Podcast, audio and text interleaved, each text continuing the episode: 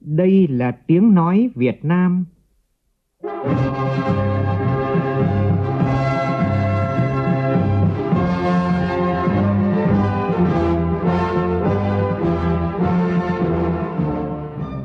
là tiếng nói Việt Nam, phát thanh từ Hà Nội, thủ đô nước Cộng hòa xã hội chủ nghĩa Việt Nam.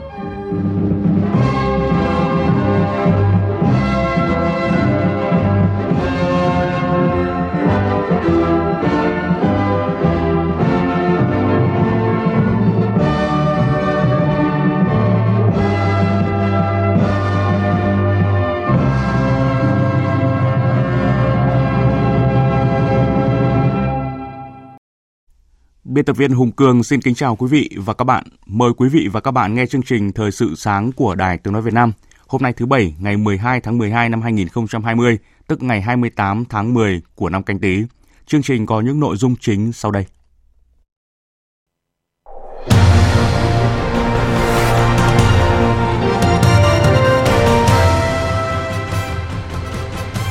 Thủ tướng Nguyễn Xuân Phúc nhận định Việt Nam đã trở thành một chỗ dựa vững chắc tin cậy với các nước trong khối ASEAN, đặc biệt trong những thời khắc mà ASEAN phải đối mặt với đại dịch Covid-19.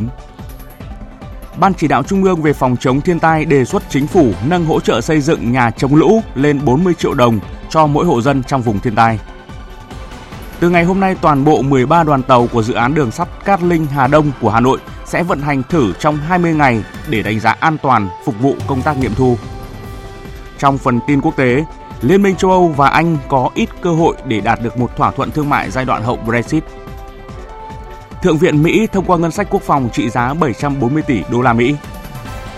Cũng trong chương trình, biên tập viên Đài Tiếng nói Việt Nam có bài viết trước thềm hội nghị toàn quốc tổng kết công tác phòng chống tham nhũng giai đoạn từ năm 2013 đến năm 2020 diễn ra vào ngày hôm nay.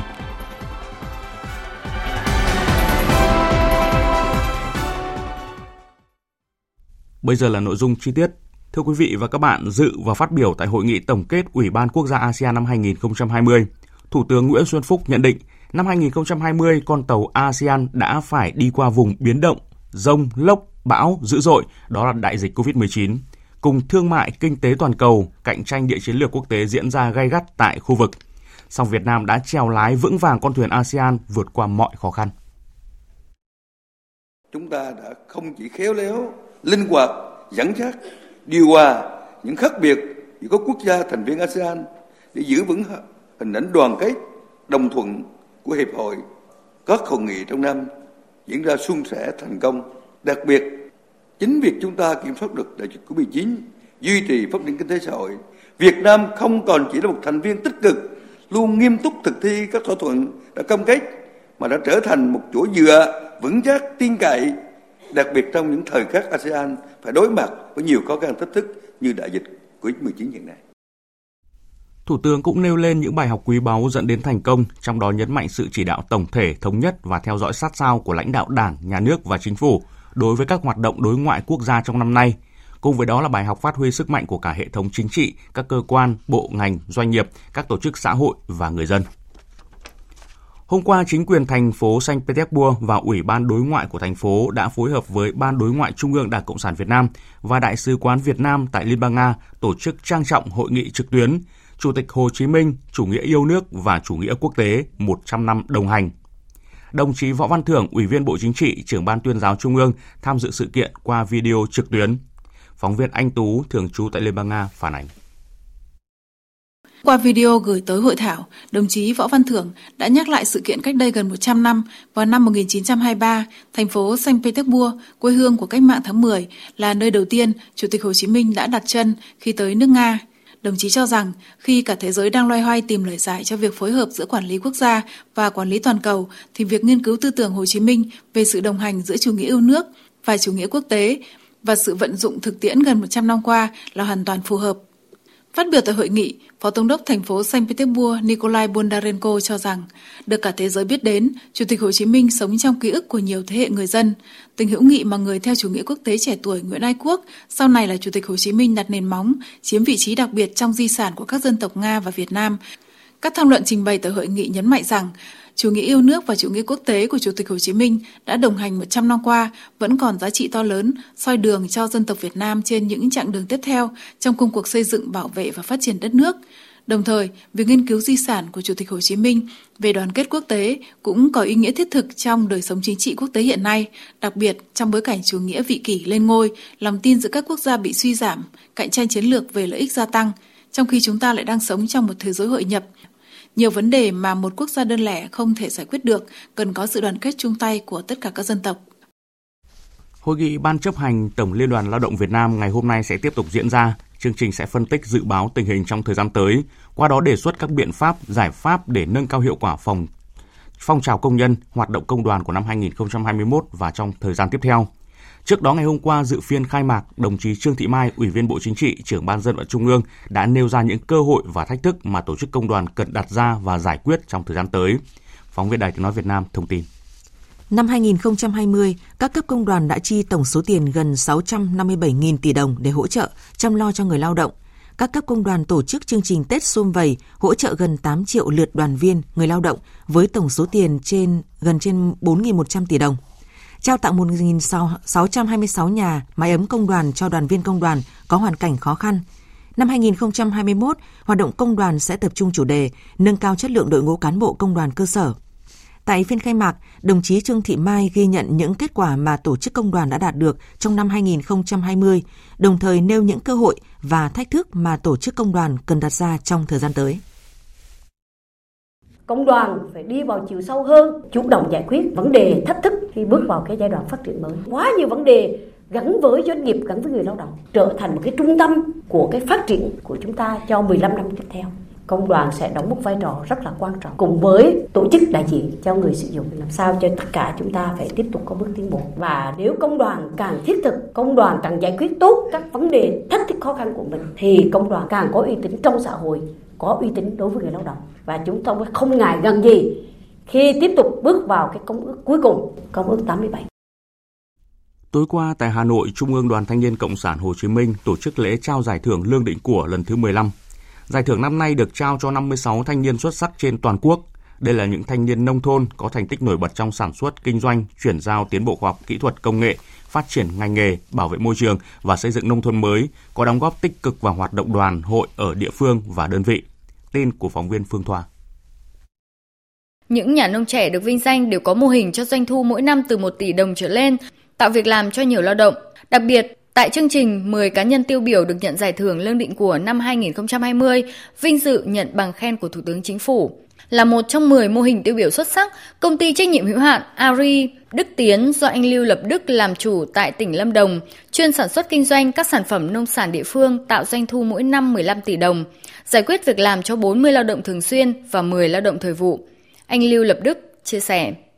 Nông sản này chỉ hướng theo hướng là truyền thống trước, chưa có áp dụng công nghệ cao mà như à, công nghệ số mà nhu cầu công nghệ 4.0 bây giờ đang có tức là mình đang còn thiếu những cái nguồn nhân lực đấy để bổ sung vô cái nền nông nghiệp của mình nếu như trong tương lai, chính phủ cho đến ờ, các lãnh đạo bộ mà quan tâm tới nông nghiệp ờ, từng địa phương thì có hướng nào đó để áp dụng ờ, công nghệ 4.0 vô, gồm công nghệ số cũng như là các công nghệ phụ trợ liên quan đến công nghệ cao để nông nghiệp mình nó có điều, nó có chất lượng tốt nhất. Qua 15 năm, đã có hơn 1.900 nhà nông trẻ xuất sắc được nhận giải thưởng Lân Định của Điểm chung của các thanh niên nhận giải thưởng là ý chí, nghị lực, khát vọng vượt khó, không cam chịu đói nghèo, quyết tâm vươn lên lập thân lập nghiệp. Ban chỉ đạo Trung ương về phòng chống thiên tai vừa có đề xuất chính phủ nâng hỗ trợ xây dựng nhà chống lũ lên mức 40 triệu đồng cho mỗi hộ dân trong vùng thiên tai. Thông tin như sau.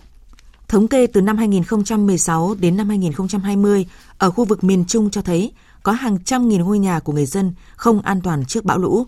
Riêng đợt mưa lũ ở miền Trung vừa qua đã làm 250.000 ngôi nhà bị tốc mái, đến nay đã cơ bản được sửa chữa. Tuy nhiên vẫn còn khoảng hơn 1.500 nhà bị sập hoàn toàn, cộng với gần 150.000 nhà trong diện nguy hiểm phải di rời. Theo quyết định số 48 của Thủ tướng Chính phủ, mỗi hộ gia đình vùng thiên tai được hỗ trợ từ 12 triệu đến 16 triệu đồng để xây nhà chống bão lũ. Tuy nhiên với tinh thần làm mới tốt hơn cũ, làm mới phải bảo đảm an toàn và bền vững hơn cũ. Ban chỉ đạo Trung ương về phòng chống thiên tai vừa đề xuất chính phủ nâng hỗ trợ này lên mức 40 triệu đồng. Thứ trưởng Bộ Nông nghiệp và Phát triển Nông thôn Nguyễn Hoàng Hiệp cho biết. Hiện nay thì nó có hai cái mô hình nhà chống bão chủ yếu, một là nhà nổi, hai là nhà cố định và có thêm một số bộ phận để đảm bảo trong bão lũ. Thực ra chúng ta sẽ không có một cái mô hình nào hoàn hảo vì mỗi một cái mô hình thì nó đều có thể thích ứng với một cái điều kiện cụ thể. Làm thế nào để mà bất cứ trong trường nào cũng phải an toàn chúng ta thiết kế nhà chống lũ ở những cái vùng này ấy, thì nó phải phù hợp với điều kiện sản xuất đảm bảo không chỉ an toàn về người mà phải đảm bảo cuộc sống tốt hơn cho người, cho tài sản, thậm chí cho cả vật nuôi trước, trong và sau bão lũ. Tối qua, Tòa án Quân sự Trung ương đã bác đơn kháng cáo xin hưởng án treo của ông Nguyễn Văn Hiến, cựu Thứ trưởng Bộ Quốc phòng trong vụ án quân chủng Hải quân mất quyền quản lý sử dụng ba lô đất ở quận Nhất, thành phố Hồ Chí Minh. Hội đồng xét xử phiên phúc thẩm đã sửa bản án sơ thẩm, tuyên giảm 6 tháng tù cho bị cáo Nguyễn Văn Hiến. Theo đó, ông Hiến lĩnh 3 năm 6 tháng tù về tội thiếu trách nhiệm gây hậu quả nghiêm trọng. Tòa phúc thẩm cũng bác kháng cáo của Đinh Ngọc Hệ, cựu phó tổng giám đốc Tổng công ty Thái Sơn, tuyên y án bị cáo 20 năm tù về tội lừa đảo chiếm đoạt tài sản. Tổng hợp hình phạt chung với bản án trước đó, bị cáo phải chấp hành 30 năm tù. Bị cáo Bùi Như Thiềm, nguyên trưởng phòng kinh tế quân chủng Hải quân cũng được giảm 9 tháng tù, còn phải chấp hành 8 năm 3 tháng tù về tội vi phạm các quy định về quản lý đất đai. Được giảm một năm tù, bị cáo Phạm Văn Diệt, cựu giám đốc điều hành công ty Yên Khánh, bị tuyên phạt 14 năm tù về tội lừa đảo chiếm đoạt tài sản. Các bị cáo còn lại không được giảm án. Thông tin liên quan đến phiên tòa xét xử vụ án gian lận nâng khống giá máy xét nghiệm COVID-19 tại Trung tâm Kiểm soát Bệnh tật thành phố Hà Nội, gọi tắt là CDC Hà Nội. Chiều qua phiên tòa đã diễn ra với phần tranh luận. Đại diện Viện Kiểm sát giữ quyền công tố tại phiên tòa khẳng định trong vụ mà án này, các bị cáo đã câu kết cố tình giả mạo chứng từ để thanh toán tiền mua máy xét nghiệm COVID-19 và dự kiến chiều nay hội đồng xét xử sẽ tuyên án. Tại phiên xét xử hôm qua, nói lời sau cùng tại tòa, hầu hết các bị cáo đều trình bày các tình tiết giảm nhẹ cho mình, phân tích hoàn cảnh phạm tội, nhận thức pháp luật không đầy đủ.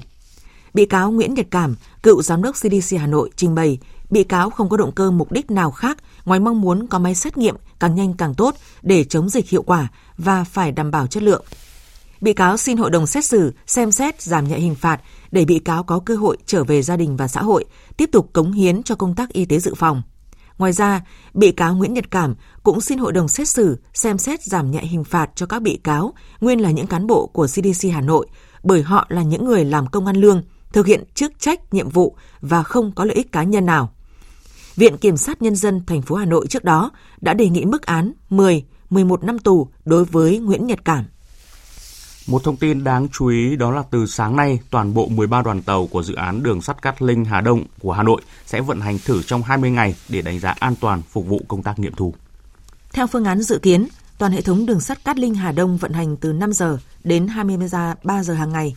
Trong thời gian chạy thử, toàn bộ 9 đoàn tàu của dự án được đưa vào vận hành từ ga Yên Nghĩa đi hơn 13 km trên cao tới Cát Linh. Tốc độ chạy tàu trung bình 35 km một giờ, thời gian đi từ ga đầu đến ga cuối hết 30 phút. Căn cứ kết quả vận hành thử, trong quý một năm sau, Liên danh tư vấn độc lập pháp dự kiến cấp chứng chỉ an toàn hệ thống cho dự án. Sau đó, Bộ Giao thông Vận tải, chủ đầu tư sẽ nghiệm thu công trình và bàn giao cho thành phố Hà Nội quản lý vận hành. Thưa quý vị, ngày hôm nay, ngày 12 tháng 12 được xem là sự kiện mua sắm quy mô lớn trên thế giới sau ngày lễ độc thân 11 tháng 11. Tại Việt Nam, các trang thương mại điện tử lớn như là Shopee, Tiki, Lazada, Sen đỏ, Meta tổ chức rất nhiều sự kiện khuyến mại quy mô lớn. Sau sự kiện siêu giảm giá nhân ngày lễ độc thân 11 tháng 11, các tín đồ mua sắm lại có thêm một sự kiện đáng mong chờ nữa nhân dịp cuối năm vào ngày hôm nay, 12 tháng 12. Đây được coi như một sự kiện mua sắm quy mô lớn trong mùa lễ hội cuối năm 2020. Ngày 12 tháng 12 có nguồn gốc ở Trung Quốc, có tên gọi là Shangxie hoặc có các tên gọi như Ngày Thương xót tín đồ mua sắm, thích thì giảm giá. Tại Việt Nam, Lazada cho biết có tổng cộng 12 triệu sản phẩm ưu đãi toàn sàn, giảm đến 50%. Tiki thông báo giảm sốc đến 91% tất cả các ngành hàng. Với Shopee thì ngày 12 tháng 12 được coi là đại tiệc mừng sinh nhật với sự kiện khuyến mãi lớn nhất dịp cuối năm. Các chương trình giảm giá lên đến 95%. Tendo hay Thế giới di động cũng tung ra các chương trình ưu đãi cực lớn.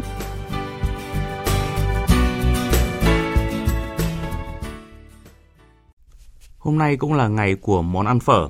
Ở Việt Nam thì có lẽ không món ăn nào có thể phổ biến và thân quen với đa phần người dân như là món phở. Kể từ năm 2018, ngày 12 tháng 12 đã được chọn là ngày của phở để tôn vinh giá trị truyền thống của một món ăn đã làm nên thương hiệu Việt không chỉ trong nước mà còn tại nhiều quốc gia trên thế giới. Ngày của phở năm nay được tổ chức tại Eon Mall Hà Đông, phường Dương Nội, quận Hà Đông, thành phố Hà Nội. Tại đây, những người yêu phở có cơ hội thưởng thức phở ngon của hàng loạt thương hiệu nổi tiếng và nhiều hoạt động tìm hiểu về món ăn ngon và gần gũi với người Việt này. Nếu không thể đến với ngày hội thì quý vị cũng có thể khám phá và nghe thêm những ý kiến của chủ quán phở hay là người ăn phở qua ghi nhận của phóng viên Bích Ngọc ngay sau đây. Món phở xưa chỉ có bát canh nóng với nước dùng trong vắt, miếng thịt nâu giòn thái mỏng trên bánh phở trắng, điểm xuyết lá hành thơm nước mũi. Phở ngày nay đã có thêm bánh chiên phồng, phở chua, bánh canh phở, phở cuốn, vân vân. Thế nhưng với những gia đình có nghề truyền thống làm phở hơn 100 năm nay như gia đình anh Vũ Ngọc Vượng, chủ thương hiệu phở Ngọc Vượng ở thôn Vân Cồ, xã Đồng Sơn, tỉnh Nam Định, thì có thêm bao nhiêu năm nữa thì vẫn vậy, vẹn nguyên hương vị ban đầu. Bánh phở tự làm theo cách riêng, nước nấu phở của gia đình cũng đặc biệt, không chỉ ngọt từ thịt và nước xương hầm kỹ, còn có thêm mùi thơm nhẹ, ngọt mát lại thanh thanh. Hương vị bao nhiêu năm không đổi. Thực tế thì là không khác biệt nhiều, kể cả về chất lượng và cái hương vị. Cái thời đổi mới bây giờ như này thì cái chất lượng nó tốt hơn nhiều. Lý do là các ờ, thực phẩm được tươi, ờ, chế biến và bảo quản theo một cái quy trình nó nó phù hợp. Không phải ngẫu nhiên mà khách quốc tế nào tới Việt Nam cũng muốn thưởng thức món ăn hấp dẫn này.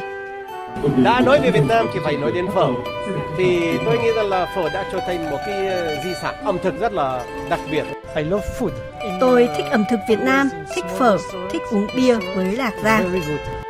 Không chỉ là món ăn truyền thống được người dân trong nước và du khách quốc tế yêu mến, phở đã vượt hàng nghìn km tới khắp các đại dương xa xôi, chinh phục những vị khách khó tính nhất để giới thiệu về hình ảnh Việt Nam. Phở cũng là nguồn cảm hứng bất tận cho mỗi đầu bếp như chị Nguyễn Thị Thanh Nguyên, chủ thương hiệu phở Hai Thiền tại quận 1 thành phố Hồ Chí Minh.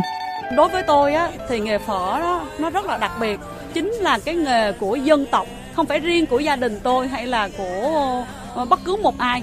Nhắc đến phở, người ta không chỉ nghĩ đến một món ăn dân dã quen thuộc mà tự hào nhiều hơn đến giá trị văn hóa truyền thống của dân tộc.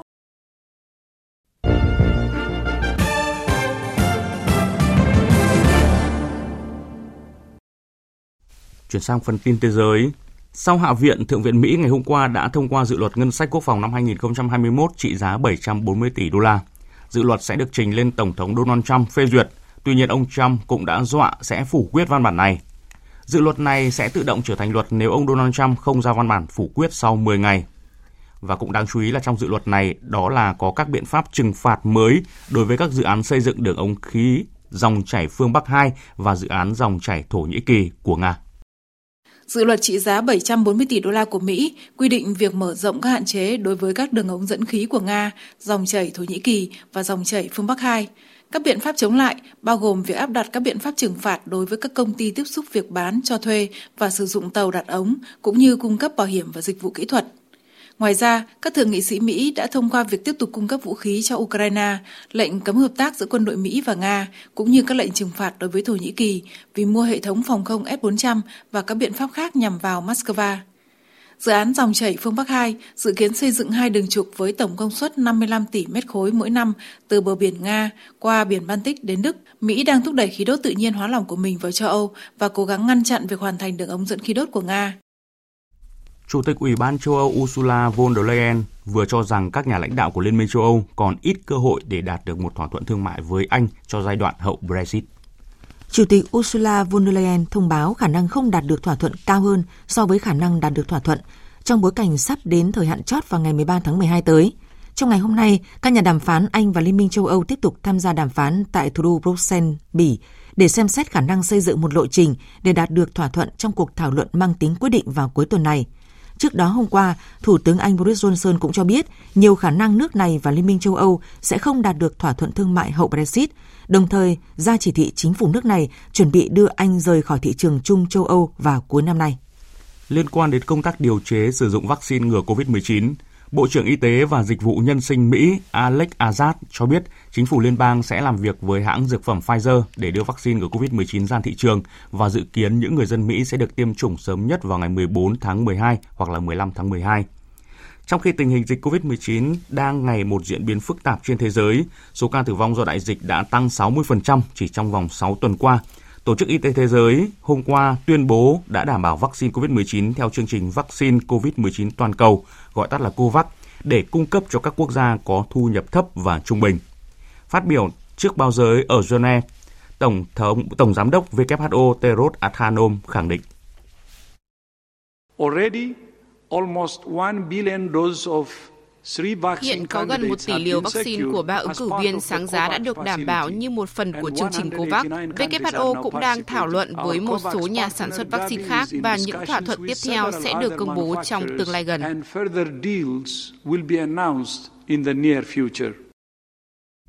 Phần lớn các chính phủ châu Âu đã và đang đưa ra những quy định cụ thể về việc tụ họp gia đình, bạn bè ở những quy mô khác nhau trong dịp Giáng sinh và đón giao thừa năm mới. Do dịch bệnh vẫn ở mức báo động, nhiều nước như là Pháp, Đức, Italia vẫn giữ phần lớn các biện pháp hạn chế phòng dịch. Người dân Pháp hy vọng chính phủ sẽ nới lỏng lệnh phong tỏa vào ngày 15 tháng 12 như kế hoạch đã đề ra, để họ có thể ăn mừng Giáng sinh gần như bình thường. Thế nhưng, do không đạt được mục tiêu đưa ra số ca lây nhiễm mới xuống 5.000 ca một ngày, Thủ tướng Pháp Jean Castex tuyên bố chưa thể cho tái mở cửa các cửa hàng, dạp chiếu phim và nhà hát vào tuần tới, mà phải lùi đến tháng 1. Bồ Đào Nha có phần nới lỏng hơn vào dịp Giáng sinh, cho phép người dân đến thăm nhà của người thân, không cấm đi lại giữa các tỉnh thành từ ngày 23 đến ngày 26 tháng 12, nhưng yêu cầu người dân tránh tham gia quá lâu ở các lễ hội lớn mà không đeo khẩu trang. Vatican thông báo chỉ có số người rất hạn chế được vào nhà thờ Saint Peter Basilica để dự thánh lễ và sự kiện này sẽ được phát trực tiếp trên Internet.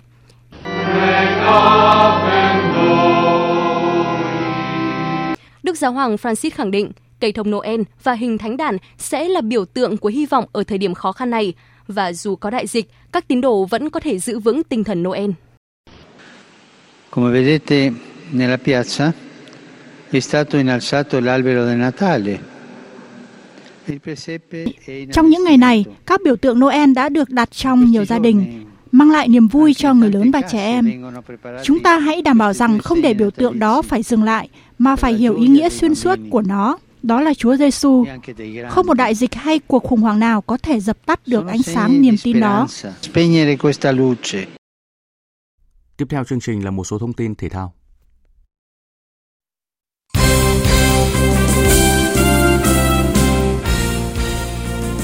Thưa quý vị, tối qua trên sân 19 tháng 8, thành phố Nha Trang, trong khuôn khổ bảng B của giải U21 quốc gia năm 2020, đội Viettel đã giành thắng lợi trước Long An với tỷ số là 3-1.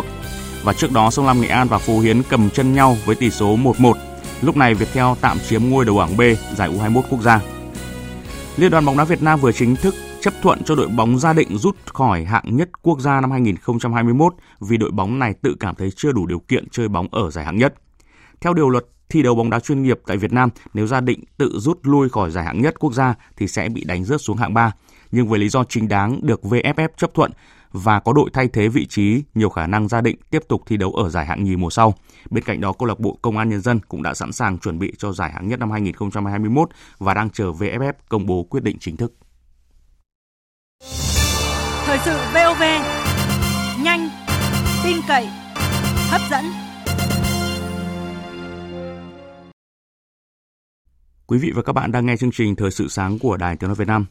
Hội nghị toàn quốc tổng kết công tác phòng chống tham nhũng giai đoạn từ năm 2013 đến năm 2020 sẽ diễn ra ngày hôm nay tại Hà Nội. Gần 8 năm qua, nhất là trong nhiệm kỳ đại hội 12 của Đảng, công tác đấu tranh phòng chống tham nhũng được thực hiện với quyết tâm chính trị rất cao, với tinh thần không có ngoại lệ, không có vùng cấm, không ngơi nghỉ. Đến nay công tác phòng chống tham nhũng đã đạt được nhiều kết quả quan trọng. Tham nhũng đã bước đầu kiềm chế, ngăn chặn, góp phần giữ gìn Đảng trong sạch, vững mạnh và củng cố niềm tin của nhân dân với Đảng và nhà nước. Ghi nhận của phóng viên Lại Hoa trước hội nghị. Một loạt vụ án tham nhũng kinh tế đặc biệt nghiêm trọng, phức tạp, những lĩnh vực lâu nay được coi là vùng cấm, nhạy cảm đã được xử lý dứt điểm, nghiêm minh, công khai, đúng pháp luật thời gian qua. Việc Đảng, Nhà nước, Ban chỉ đạo và các cơ quan chức năng kiên quyết xử lý hình sự cả cán bộ cao cấp, cả tướng lĩnh trong lực lượng vũ trang sai phạm với các mức án nghiêm minh, nghiêm khắc nhưng rất nhân văn, có tác dụng cảnh tỉnh, răn đe, phòng ngừa tham nhũng. Đây là điểm sáng, bước đột phá quan trọng trong đấu tranh phòng chống tham nhũng thời gian qua. Phó giáo sư tiến sĩ Nguyễn Viết Thông, Tổng thư ký Hội đồng Lý luận Trung ương khẳng định. Giữ gìn đảng ta thật sự trong một sạch vững mạnh chúng ta buộc phải kỷ luật. để thấy rằng nó nghiêm minh kể cả những ngày gần đến đại hội nhưng mà ban chỉ đạo trung ương cùng các cơ quan chức năng tiếp tục điều tra phát hiện truy tố đưa ra xét xử những cái vụ án liên quan đến vấn đề tham nhũng lãng phí từ đầu nhiệm kỳ đến nay, 126 vụ án tham nhũng kinh tế nghiêm trọng thuộc diện Ban chỉ đạo Trung ương về phòng chống tham nhũng chỉ đạo đã được đưa ra ánh sáng, đã xét xử sơ thẩm hơn 1.000 vụ với hơn 2.400 bị cáo về tội tham nhũng. Việc xử lý nghiêm minh các hành vi tham nhũng góp phần quan trọng siết chặt kỷ luật kỷ cương, làm trong sạch bộ máy Đảng, nhà nước, giữ vững ổn định chính trị, thúc đẩy phát triển kinh tế xã hội, củng cố niềm tin của cán bộ, đảng viên và nhân dân. Nhìn lại gần 8 năm qua cũng cho thấy việc thành lập ban chỉ đạo trực thuộc Bộ Chính trị do đồng chí Tổng Bí thư Chủ tịch nước Nguyễn Phú Trọng làm trưởng ban là hoàn toàn đúng đắn và phù hợp với yêu cầu của thực tiễn. Ông Phạm Trọng Đạt, nguyên cục trưởng Cục chống tham nhũng, thanh tra chính phủ khẳng định Quyết tâm chính trị của Đảng ta đứng đầu như Tổng Bí thư dứt khoát chống nhũng là không có vùng cấm mà không phải rửa từ vai rửa xuống. Bất cứ cán bộ dù cấp cao hay cấp thấp có hành vi về tham nhũng đều phải xử lý một cách rất nghiêm minh. Mà chính vì cái này tạo được cái niềm tin của dân. Để chống tham nhũng thành công, phải kiểm soát quyền lực thật tốt. Bên cạnh đó, phòng chống tham nhũng phải quyết liệt hơn, cần có chế tài thật nghiêm về thu hồi tài sản tham nhũng. Nhân dân mong muốn công tác phòng chống tham nhũng tiếp tục được triển khai triệt đề hơn trong thời gian tới. Mong muốn những người có bản lĩnh, có trí tuệ, có đạo đức, liêm khiết, kiên quyết kiên trì chống tham nhũng, tiếp tục sự nghiệp này.